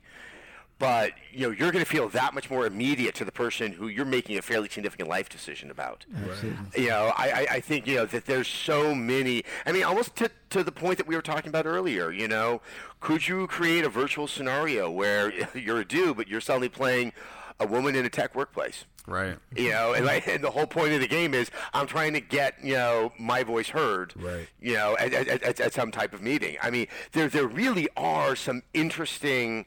I think it'll still be very challenging to ne- make these things work, but I think we have a hell of a better chance using VR for that because I think some of the tricks it plays with your brain than we are with uh, more more traditional video games. What about what about uh, just to pivot a little, uh, Hololens? Um, do you think you know VR versus AR, VR, you know, virtual reality versus augmented reality? Um, You know, it's, it's interesting. I, I mean, I really, I was so impressed with that Hololens um, sizzle Oh reel. yeah. right. I think that might be the best reel I've seen Microsoft do, and I don't know how long. And I don't Since just mean the Xbox. original Kinect, since uh, Milo. Since well, well before. Good old Miley. this never got me excited about it. and you know what sucks is a lot of the times just because there's some director who, and this happens a lot with, you know, because I've, I've worked on a couple of like sort of movie sets where, where they're, they're, they're going to be playing video games, and the director wants action on the screen. So they want, you know, the guy holding the controller going like this, Right. Right, that we all know all doesn't happen. right. And I know that's probably what really happened with the Kinect. It's like, no, you want to go like this and be very deliberate, like Marcel Marceau. Right. But no, but that's not as exciting as this. But when you're trying to sell it to somebody, they're like, who the fuck wants to do that? like if my wife, if my wife came home to see me going like this, she'd just quietly close the door and go back out. It's like You're think selling, you're selling cars on uh, Highway 54 now. she's gonna run and try to put a piece of bread down your throat. It's like he's having a seizure. Help him. Get the Thorazine, kids. it's finally happening. Sessler's like lost Oh, it. my goodness. But but what was so cool about that AR sizzle reel is it made it look so practical. Right, Right. right. instead of instead of being utopian. I mean, I loved that moment where I think it's the woman's trying to fix the pipe, Yeah. and then there's the there's the person who's remote. That's like, okay, you know, fix here, and he's using the Surface tablet to do that. Yeah. And the first thing that came to my mind is how many times I have to call my mom, going, okay, how am I supposed to know if the meat's done? Right. Right. I put on those goggles, and she's got that. She's like, okay, put the fork in it, show it to me. I mean, that, that that's so useful. And obviously, you know, when they're working on the the Akira motorcycle, uh, that, that that that that part was weird. It's like they, I wish they were working on something a little bit more sensible. But um, but once again, they they were showing how it could be useful in the workplace. And I think as, as it was an excellent contrast to kind of the utopian vision that we're getting from VR, which I think might be one of the biggest dangers. Is you know even as like what I was just saying earlier, I came out thinking VR is going to solve the world, and with with Hololens, they're like this will make things that are very frustrating and trying to get through like a remote work or you know being remote from other people, be it professional or personal. This could become very very useful. Right. And I, I just I don't know if I would ever want to play Minecraft that way. But man, I like I said, I think there's incredibly useful ways that it, c- it could make certain conversations a lot easier. Yeah, yeah. It's it's gonna it's gonna probably do. I don't know. It's gonna be such a weird and and, and interesting space to see what the developers are gonna come up with. And I guess the person who gets it right, because again, we still haven't figured out how it's gonna actually fit into the ecosystem of the consoles that we already have in our home, plus the PC aspect, plus you know, no one has talked about any pricing or anything like that because they may just price themselves out of ever being relevant anyway. Well, I mean, what they could do is they could be pricing themselves that it's meant for business. It's meant for an office hmm. where like there's there's one and you're using it to talk to the guys in the remote office over there. And then mm-hmm. as time comes, then the price will come down. I mean, I think we all are expecting that we're going to see it, you know, somehow used at E E3. Right. I mean, I'm not saying that Microsoft shouldn't do that. I, I, I hope that they've learned a little bit from Kinect that don't.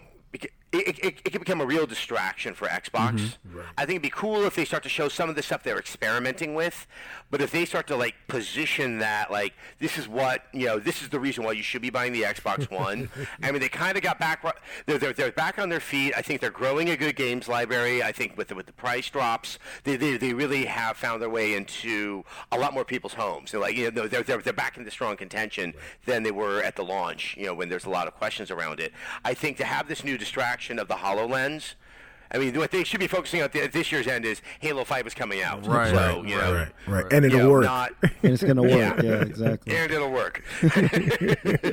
That's going should be a theme for a lot of companies. Yeah, right, right. E3 this year. Yeah. Yeah, they're not Yeah. alone. Oh my goodness. It'll work. Yeah. Ubisoft, it's gonna work. Back of the box quote. Um, It works. it works.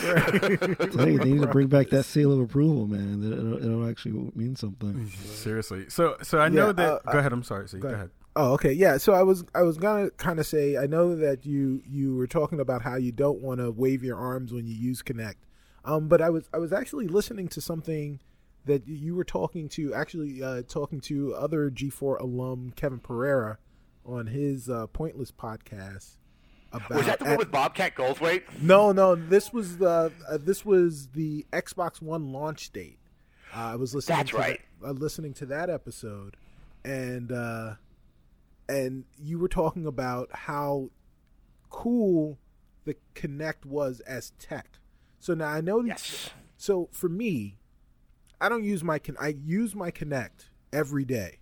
I don't use it for gaming at all, and I'm completely Exactly. completely fine with that.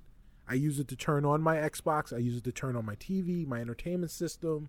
I change the channels. My whole family uses the Xbox, uses the Kinect to control the television.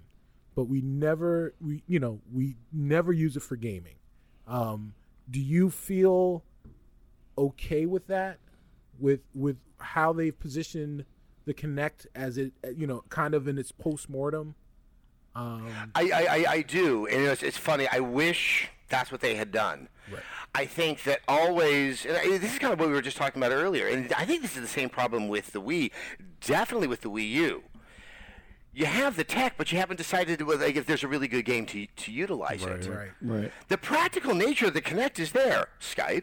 Yeah, yelling at my television to pause because I can't find the remote. These are all. I mean, I mean, you know, it, it's it's just you know, my my my my wife who has no interest in games and is somewhat, I wouldn't say technophobic, but techno apprehensive. Sure. I think you know, boom, acclimated to that and has absolutely no no no issue with it. Um, it all goes back to what I thought was a. I, I, th- I think it was a mistake, but it was genuine that they really did see this potential for the Xbox One becoming this very important entertainment hub. It hadn't done enough differently in terms of what the entertainment was from the Xbox 360. They were looking at what was supposed to be happening five years down the line and didn't understand that those people who are going to buy it for that purpose are going to buy it five years down the line. and It should have been all about the games. I mean, the Kinect was always going to be very tricky, but from a creative standpoint, and I do mean creative, not just a business standpoint, it meant so much that they knew that everyone had one. Right. Yeah. Now that they pulled it out, you've been pa- making a big risk to make a Kinect game. Because you already know there's X number of people that will not buy your game because they don't have the device that, that handles mm-hmm. it. And the only good games that were ever going to work with Kinect were games that would only work with Kinect. right. This idea, like, like say, you know, remember Mass Effect 3? I mean, why, if I already am doing pretty well playing the game like I know how to play the game, do I want to add an extra layer of complication? Right. and it, it's it, it, it's really that's what's so tricky with this. Uh, You know, had they introduced Kinect the way that I think the Hololens is going to be introduced, where it isn't, they're not bootstrapping itself to the games is the reason to get it, but they're bootstrapping it to, hey, this is going to help make your life a little bit easier, and then you back the games into it. I think that would have been a far more successful venture. Yeah. Right. Yeah. Yeah. I know. I know. Reef had a had a really good question that kind of kind of dovetails into this a little bit about how, you know, the the space is kind of changing in, in multiple ways, and, and price has been something that folks have talked about a lot, especially with the, the craziness that happened around the order. Um, Reef, I know you, I know you had a question that goes goes into I haven't played it yet. Is it really six hours? Reef. Yeah, it's about that. really I would I would ask All right. Reef, but Reef basically kicked the damn game Yeah, when he played. I, I quit in the middle of my Twitch stream, but I did get I mean, I've, I've, I've, I've heard six hours is the least of the problems that people seem to be exactly having with that's it. exactly what I was gonna say. Like I got about four hours through, and I was, in terms of the chapter count, I was maybe about 85, 90 percent done. So Yeah, I think it was the first time I ever saw Reef get so frustrated that he was going to pull was- a WWE move on an actual video game box. I can usually just make it through, but it was so frustrating and boring that I could. But um, so my question is: so we're basically in the era of the triple A sixty dollar game, right? Like, Yes. like people expect that when they see that price, they sort of think of a certain quality, a certain Yes. game length. So you kind of have that, and then on the other side, like you kind of have like the indie games, right? The 5, 10, 15, the episodic games, where you also, I would argue, have a decreased expectation of Yes. of well, well, I, I don't want to say quality. I guess I'll say more like production levels, right? Yeah. Do you think there's any room for that space in the middle? I've seen it called like the double A space. Um, I know that, like, uh, for example, like um, the um, most recent the the uh, Kirby game for Wii U Right. launched at forty dollars, and like while that's not like I guess as like a Mario level of mascot, it still is one of their you know sort Yeah, of yeah. like main mascots. Do you think that It's there's one of their few releases of the year. yeah. Yeah. So, do you think that there's room for maybe companies to not spend so much upfront that they can still recoup their investment and it still make business sense to release a 30 40 45 dollar game No, I, I, I think that is the single most important question that the industry needs to be asking itself right now, and I and I am confident that there are corners where that is being asked. Um, th- I, I, th- this is something that has come up in my you know course of work, um, and you know it's I, I like the way that you phrased it because sometimes. Um, people look at it from, from, from the other side of the coin. Does forty dollars denote less Right. quality, you know, amount of game? Um, and that's why I think we've actually kind of trapped ourselves with the term AAA because, yeah, it's like, ooh, that's only two A's. now, I, I, I, I think there's A's, one thing. Yeah, it's like, well, maybe I'll pay ten more bucks and get an A. it's like, cool. but I mean, uh, but look, the one thing is League of Legends, Right. Free to play. Right. I was I was so suspicious about free to play because I'm like, come on, wasn't isn't everyone going to want to look under the hood? Right. It's Right. like you know, I, I don't know where I'm. I, I was of the age, and I think this is different for younger people. Where I'm like, if someone offers me something for free, I'm like, then what's it laced Right. with? Right. Right. Yeah. Right. It's like, something is wrong here. Yeah, there's gotta be a catch. Um, but and so I, I, I still don't think that answers like that that, that entire question, but. There's got to be some elasticity to the price. I think GameStop is still a problem, and you know it's like it's like until people can kind of cut that cord, the way that HBO is finally cutting the cord to people like Comcast. Right. Um, that's going to open up some opportunity, you know, and, and, and we have those issues where, let's pretend the order was good Right. as a game, but it was still five hours long. Right. Right. I, I, I, I don't like to think that like, well, you know, you know that, that you, you, a game has to be of a certain length for it to be actually good.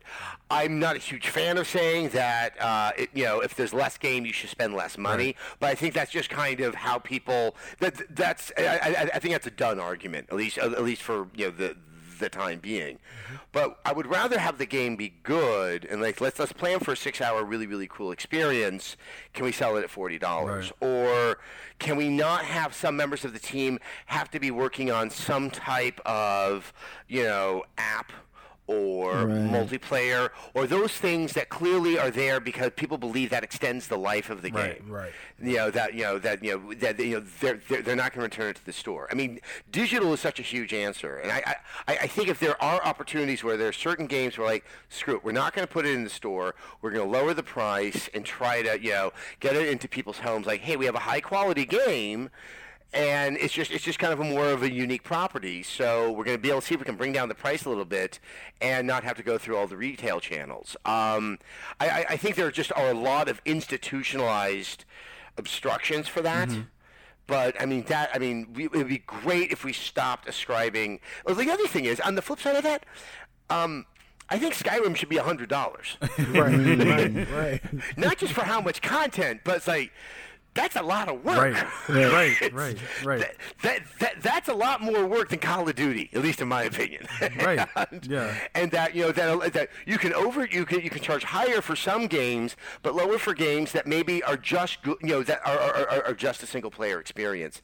Um, I mean, there's there's I, I think you got to retrain the audience. I think you got to retrain your marketing and your accounting department. Um, but I, it's it's so important that it happens. I think. Yeah, have you have you embraced the digital future now? Are you are you getting most of the Oh, stuff yeah. on digital? Yeah, I mean the, the only problem is Wii U, um, because I've never like I, I, was, I was like I haven't played a game on the Wii U in quite some time, and I've never been in a store like oh that's right I got to get that hard drive for the console I bought. Yeah. Um, Yeah, you definitely I mean, need that. I, I, I, you know, I, you know, it, I, I, I don't keep that many games like active in my library. You know, it's usually the ones that I'm working on, and maybe the one multiplayer that I'm kind of having fun Right. with. And I still, it's very, I find it very hard with even all the games I play to hit that 500 cap. I'm not really scared that Microsoft is going to be like, "Ooh, I'm so evil, you can't have your games anymore." um, so yeah, I just, I just uninstall and reinstall and uninstall and reinstall. It's so much. I mean, I do it in my underwear. Right. Right. You know, it's it's not there's anything wrong with the kids at the GameStop because there's actually some very nice kids at the one here in San Francisco. It's just like you know, It's I got to put on pants. yeah, pants. you don't. Yeah, that- That's the problem. I mean that is in your Twitter bio. It's like you're Exactly. So you know, pants. That's true. I do wear them now, but I didn't say I wear them that I'm just saying. one step, one step at a time. It all happens really, really slowly. Yeah. It's okay. I'm wearing them in defiance right now. I can at least get them on right on the second try. That's my big accomplishment. dance dance pant solution it's coming out for you so i know you're gonna i know you're gonna be at gdc and you're gonna be moderating a panel so you want to be a producer Ha- Wait, I, I am. that's what it says You are, Breaking son. news. Breaking Ow. news. I'm moderating that panel. that's what it says oh, exclusive Oh, wait a minute. No, no, no. I was approached by an old buddy of mine two months ago about doing that panel. And I said, I don't know. I need to figure out my schedule because I may have to be going out of town for PAX East. And I never heard anything back. That means yes. from I award-winning think that's- AAA that's what titles that and transmedia pro- properties to And agile it- wait, it's it's on a Friday, right? it's on thursday the 5th This is great. It's on Thursday? they said it was going to be on the Friday. moderated by games celebrity journalist adam sessler formerly of g4 tv Okay, okay. Since I'm learning about this, who, who's on the panel? So, so I mean, personal favorites of mine: Robin Hunicke, who I love, Oh, I love Robin. uh, Chuck Hoover, Dimitri Okay. Johnson, David Uh-huh. Fox, and Asi Burak from uh, Games for Change. Man, this is, I mean, So- usually when I'm moderating a panel, and granted, I know Robin and a couple of those guys, and, and th- th- those are complete pros. Yeah. But usually, like, my panelists are, like, bugging me, like, hold on, do I need a PowerPoint? What do I have to do? And stuff like that. Like, it, it's usually, there's a lot of corral. This is, like, the most laissez-faire. So, so Man, I'm so glad. me- I'm, I'm so glad I did this podcast. So let, so let Yeah. me just let me just put this out here. Let me just put this out here because since I have you on air, if Theory Head Inc. needs a booking agent, I can totally hook you up and totally be your booker and like get you set up for the shows. Look, after this, I may need more than a booking agent. I, I mean, You need some new friends. I mean, I need to. Say, holy, this is fucking When, crazy. when you invite a guest to your show, you're hoping that they break news on your show. That, like, I got And shit to do next week. way That's what I. around. Exclusive Oh, stuff. that's so great. News. That's so great. And maybe not What great. time is the panel? I gotta write this down so I can put it on my calendar. It's from five thirty to six thirty p.m. oh, oh my god! I feel like I need to send you the link. I think I know. I actually was about to say if you could shoot it over, I would really appreciate it. I'm, gonna, I'm totally gonna send you that link. Oh my god. Oh my god! Ah. Oh, that's so great. Oh man. Okay, so anyway, what was the question about the panel I just learned I'm going to be moderating? So I was gonna ask you. I was gonna ask. I was like, so now that you, you're gonna be modding this panel, uh, how did you feel about that? I want to know what it's fucking like to be a producer, I guess. oh my god. Oh, man. Oh, so I, so I guess to a certain extent. Well, well, I guess I mean I, I would I would have been really disappointed if I'd gone to that panel and you weren't there. I think a lot of fools might have been a little disappointed. And I'm not talking about the audience. I was like, I came here to see. I stand there, I stand there in the middle of the thing, my hands raised. I came here to see Adam Sessler. He is not here. I've been lied to. oh. That's the only reason And I what, flew and what was the here. worst thing is that, like, you know, I'm over at the W having drinks at the bar going, Right. what? What, what are you Man, talking I'm so about? bored. oh my goodness! So, so I, I guess the pivot. besides, besides GDC, the you know everything is happening right now. I don't think you need to pivot. You need a pirouette off of that. Right, hey. the world's turn, turn, turn.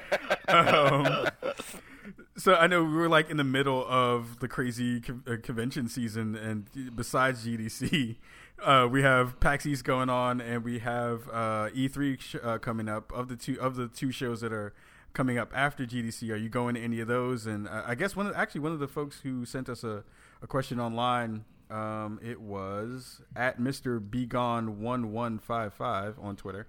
Everyone say hello to him. Uh, he said, Is there any chance that we'll see you at E3 in some capacity? He says he misses your weekly soapbox and some things. Hashtag pants. I will be attending E3. I can say that with the greatest of confidence. Nice. Uh, as far as to anything else, um, I cannot say yes. I cannot say no. Um, these are all things that are kind of getting worked out around this time. Right. Um, but if you're not going to see me lose my voice trying to do 35 hours straight. do you miss any? I mean, do you miss any of that craziness? Um, you know what? I miss the sense of excitement. Yeah. Um, I, I mean, I really love doing the the uh, G4 shows. That was kind of my baby. Yeah. You know, if I, if I if I wanted to have my legacy, it's when after the fiasco that was the Halo 3 reveal, and then that really wasn't the worst of it. But everyone stopped watching, so they don't they didn't see how bad it got. Yeah. Um, it was it was because we had just merged with Comcast. Yes. Like we were always kind of part of Comcast, but we were being brought into the building, uh, and that that's actually kind of back when you were wondering when things were getting dumbed down. That was kind of the time where it became a lot more sort of rote when we were putting the show together. Um, you know, so E was there. We're all kind of under the same umbrella, and because E had all this experience doing like live, uh, like red, red carpet shows and stuff like that, the decision was made that they were the best people to produce E3 Ah, okay. once again, it was just kind of anathema to them that the audience cared about the video games. They thought they cared about like the people, like me and, and, and, and Morgan and Olivia Right. and Kevin, and they were also rewriting things on the fly because they also had no understanding that we had to be very responsible to our audience, and our audience was overly informed. I, you know, Right.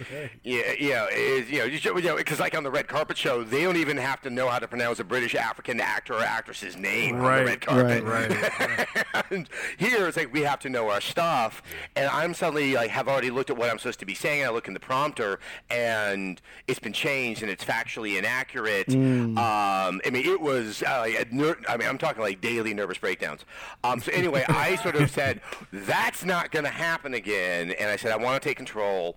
Of, of, of this stuff, and I was like, I want to get as many games as we can on the stage. The whole focus is on the games, and that's when we had, I think, the stuff that most people remember, where like every, like I think it was every, the rule was like every 15 minutes there has to be at least one full game demo that's being shown. Okay. Um, and I love that excitement. I, I, I love doing the live.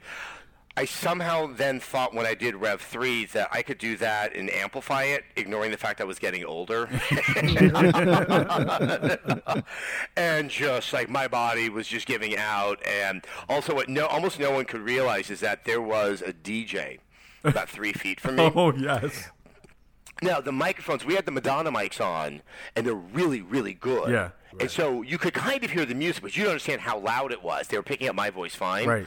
But I, you know, was about three feet from the guest. Right. And I couldn't hear, and I couldn't hear them. Oh mm. wow. We, we couldn't communicate because we didn't have any cans on. Oh. We only had oh. the microphone. right. Right. Right. And 'cause so you're- that's yeah. why I look like this crazy person screaming. I'm that person. And also there were like these these I there were two or three times where I thought some of our producers were getting so angry about the DJ situation that I was like, okay, oh God, is there going to be like a fight or a tussle? So that's like I'm looking around like because you know that's my schoolyard training. It's like okay, hold on, shit, shit going down here or something like that. Where are the exits? And and, and, and, and ever so kindly, someone decided not to put game footage over those moments. Oh.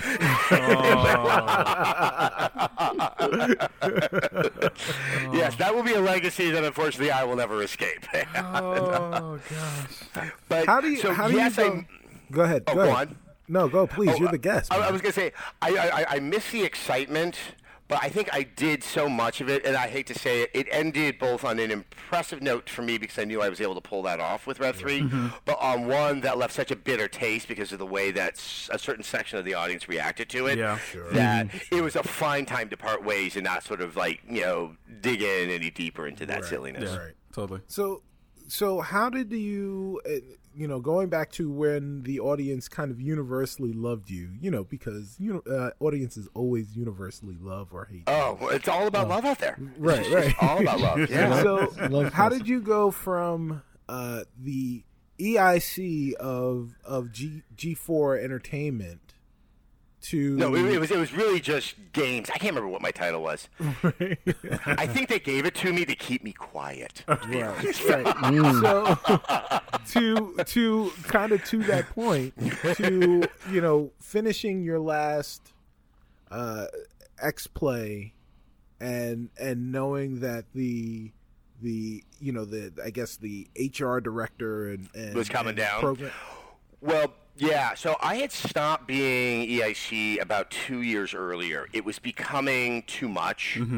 Um, the pressures, you know, there was increasing pressure from the station um, on, on stuff that was. I was having a hard time kind of standing up to them, um, and it was getting exhausting. Is you know, as, as you probably know from the Kotaku piece, there was also some health issues in my immediate family that was becoming sort of a, a, a larger emotional and attentive burden.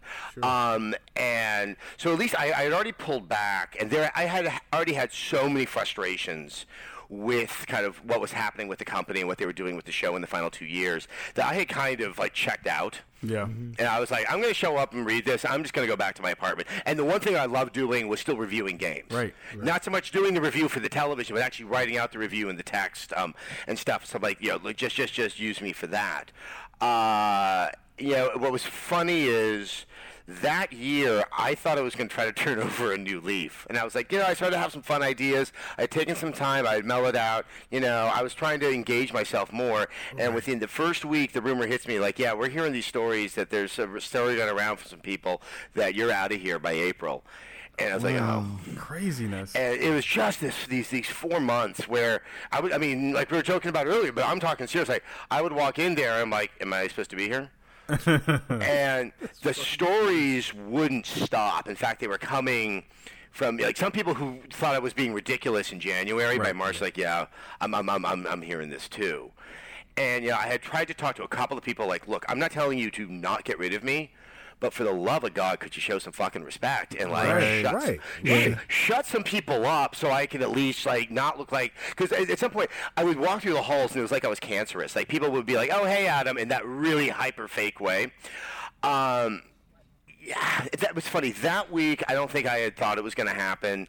And in fact, I had actually had become so convinced from some other stories that the whole operation was going to be shut down. G4, you know, because everyone knew G4 was on the rocks. Right. Right. And that, and like all I had wanted is just let me go down with the damn ship. Right. You Sure. know, Right. like to, the, the the idea of being isolated.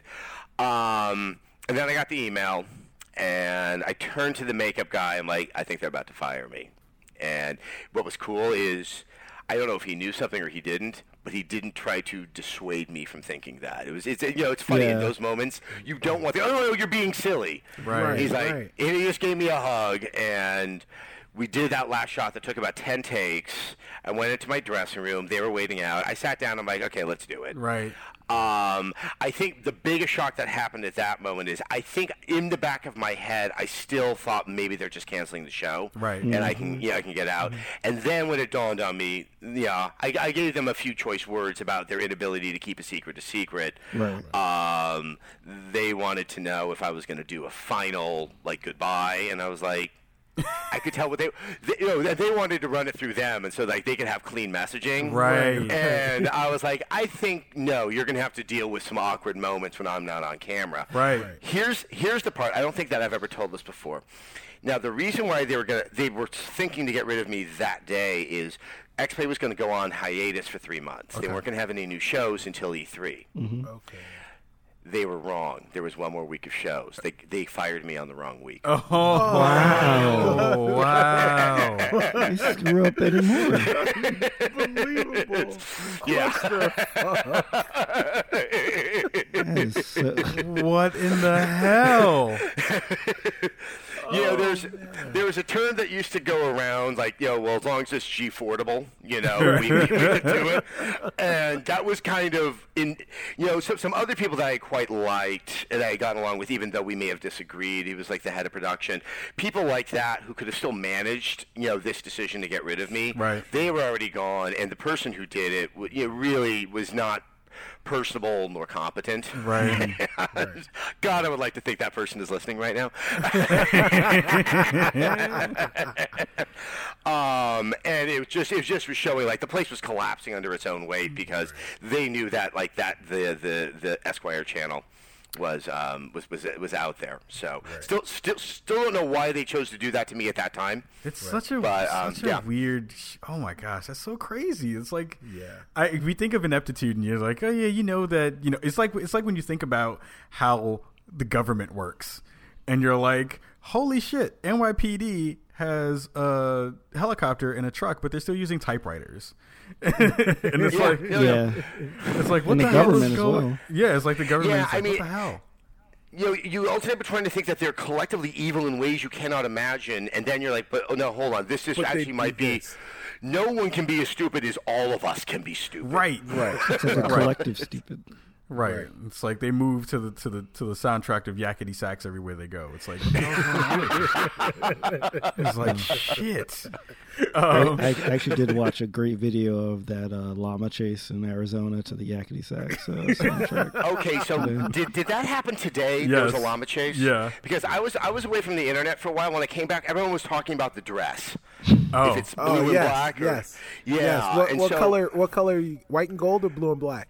It, it, it, it looked like it was white and gold at first. Right. But you know, he, here's the bigger issue, guys. I literally have no idea what you're both has- talking about.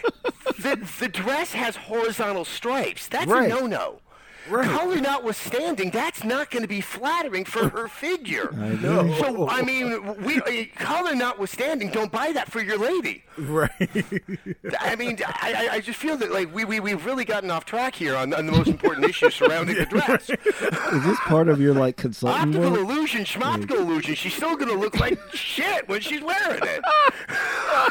I think that's a perfect a perfect segue into you discussing what you do at Theory Head. Well, Fashion consultant. I, I'm sure going to be telling people not to get that dress. Uh, that, that, that's one of my consulting things.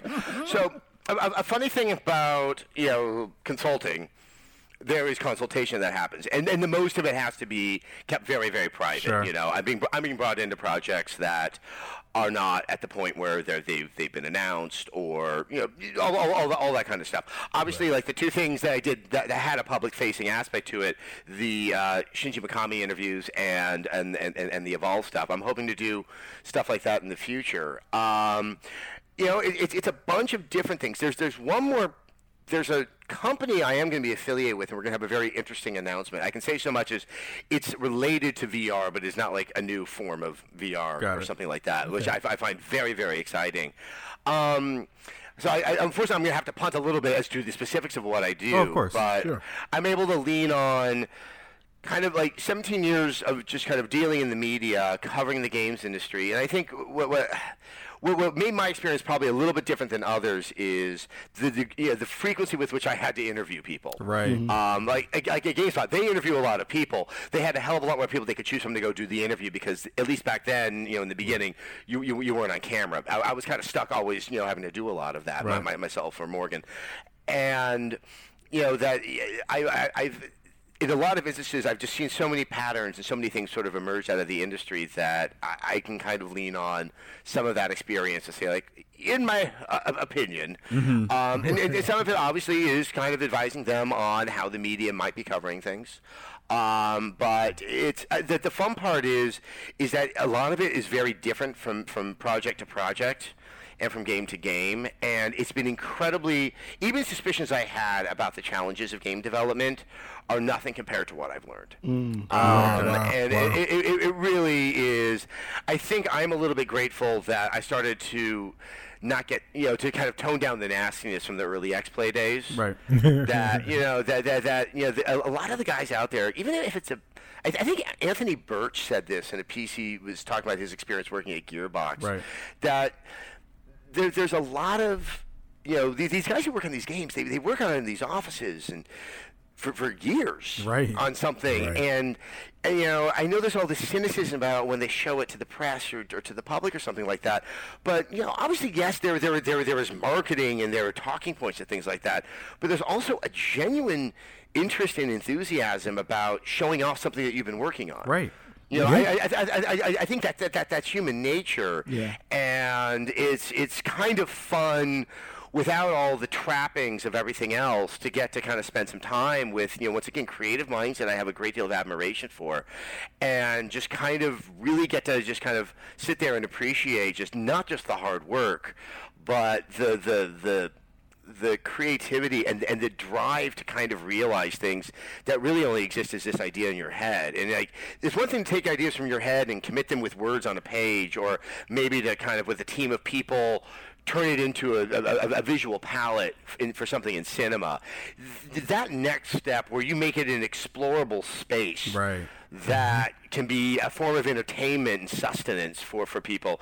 That is a huge jump, and it's something where, you know, we're, we're, we're about 20 years into the modern era of video games. Right. Right. L- look at where we were 20 years into into film. Right. I mean, Oh, yeah, like, yeah. what would you do? Like Nosferatu, you Right, know? Okay, right. You, we don't remember a lot of the stuff there because they hadn't figured out the form. They hadn't figured out like what the language was going to be. Sure. And I'm not saying that people should. I'm not going to tell the world to cut people slack, but it's it's a far more. I, I- I hope that with some of the videos that I do going forward, that you know there there is I think an underlying theme of let's pull back the curtain and just kind of get a sense of like how challenging but fascinatingly challenging Right. game development in, in games is. Because you don't just need to figure out it technically you still want to preserve your creative vision. And sometimes those two things you know sometimes they work together and sometimes they uh, you have to work around each other. Yeah. Yeah. Have you have you seen have you seen uh examples of some of the things that you've gone on to recommend to certain uh publishers or, or development houses make it into into games in a s in in certain different ways? Um, not really. Mainly because uh, we're only about a year into when I left Rev three. Oh, Okay. sure. Yeah. so sure, sure, I was, makes you know, when, when I was, you know, s- so as you can see, those would be projects that have not fully come to fruition. Right. I, I- I Right. think it's the Right. easiest way of saying it. Yeah, that that makes sense. You mean to tell me it's not just a copy paste? You know, Oh yeah, save- everyone just kind of cobbles it together in about three Right. months, and Right, then you know, right, yeah. exactly. you know, come on. We're we're about to wrap up. Uh, we're we're about to about to shut it down for episode fifty one. I think the last question that I had for you is if there was since since you're not in the in the review game anymore, you, you you've hung up that hat. It's on the shelf. It is looking out like a Mac, Michael Jackson fedora, hanging out, being ready to be thrown and spun.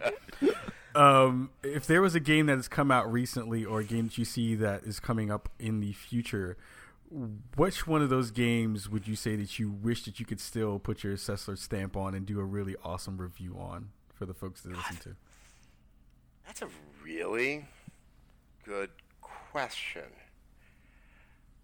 Don't know too much about stuff that's coming in the future, but I'm actually really glad I didn't do Dragon Age. Huh. Only because that game is so big and so sprawling, and I feel such a I have always felt such a responsibility to do every quest in a game. Yeah. With the one exception of Skyrim, because I knew that that would just kick my ass, and like Dr- Dragon Age would have kicked my ass as well. Um, you know, I I think I would have liked to have written the review for The Evil Within. I know that that it, it got some very mixed reviews. I really found it fascinating, and I think that. Um, have, have, you, have you guys played it? I mean, I'm, I'm probably gonna have to spoil it somewhat. I played. I played some of it. Yeah. your your core enemy, of course, I'm forgetting his name, but I have been talking to you guys for about two hours, so, so forget it. Um, it's okay. you know, it's all in his head, and he's bringing people into it, and he's rearranging things. Right. Mm-hmm. That's a game designer. Right. I mean, it, it, it, it, there's some very hmm. interesting self-reflexive commentaries on game design, and then obviously there's elements in the game that are open comments on Mikami's own history Right. of games.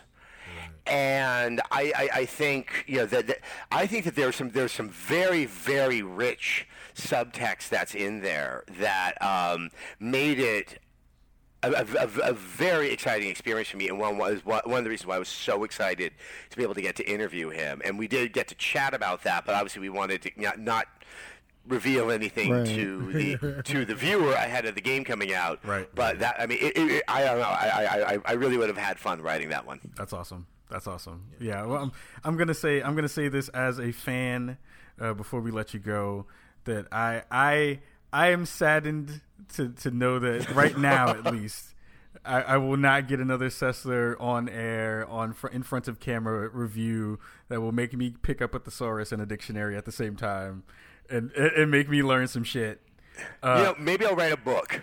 Hey, and I'll have There a, you go. and I'll have a companion that's the thesaurus. I mean, no, that, that's that's ex- extraordinarily kind, you know, and I, I, I, I, I do miss it sometimes, but you know, I, I still think I, I'm I'm still a little bit happier that people have fond memories than waiting for people to be like, okay, I don't want any more memories, so go away.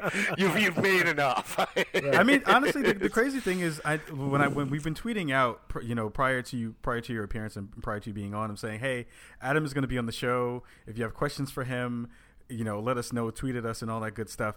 You're the first person to actually get a response from those like asks of the community. oh, really? Yeah, you're the first person to really get people to send us stuff. Like like people are sending us sent, sent us questions and said, "Hey, can you please ask this of him? And can you say, you know, what's up?" So you you've gotten a lot of Oh, that's awesome, very awesome kind. response from folks who one knew that you were going to be on the show, and they were like, "Oh shit, Adam's going to be on the show." I was like, "Yeah, Adam's going to be on the show."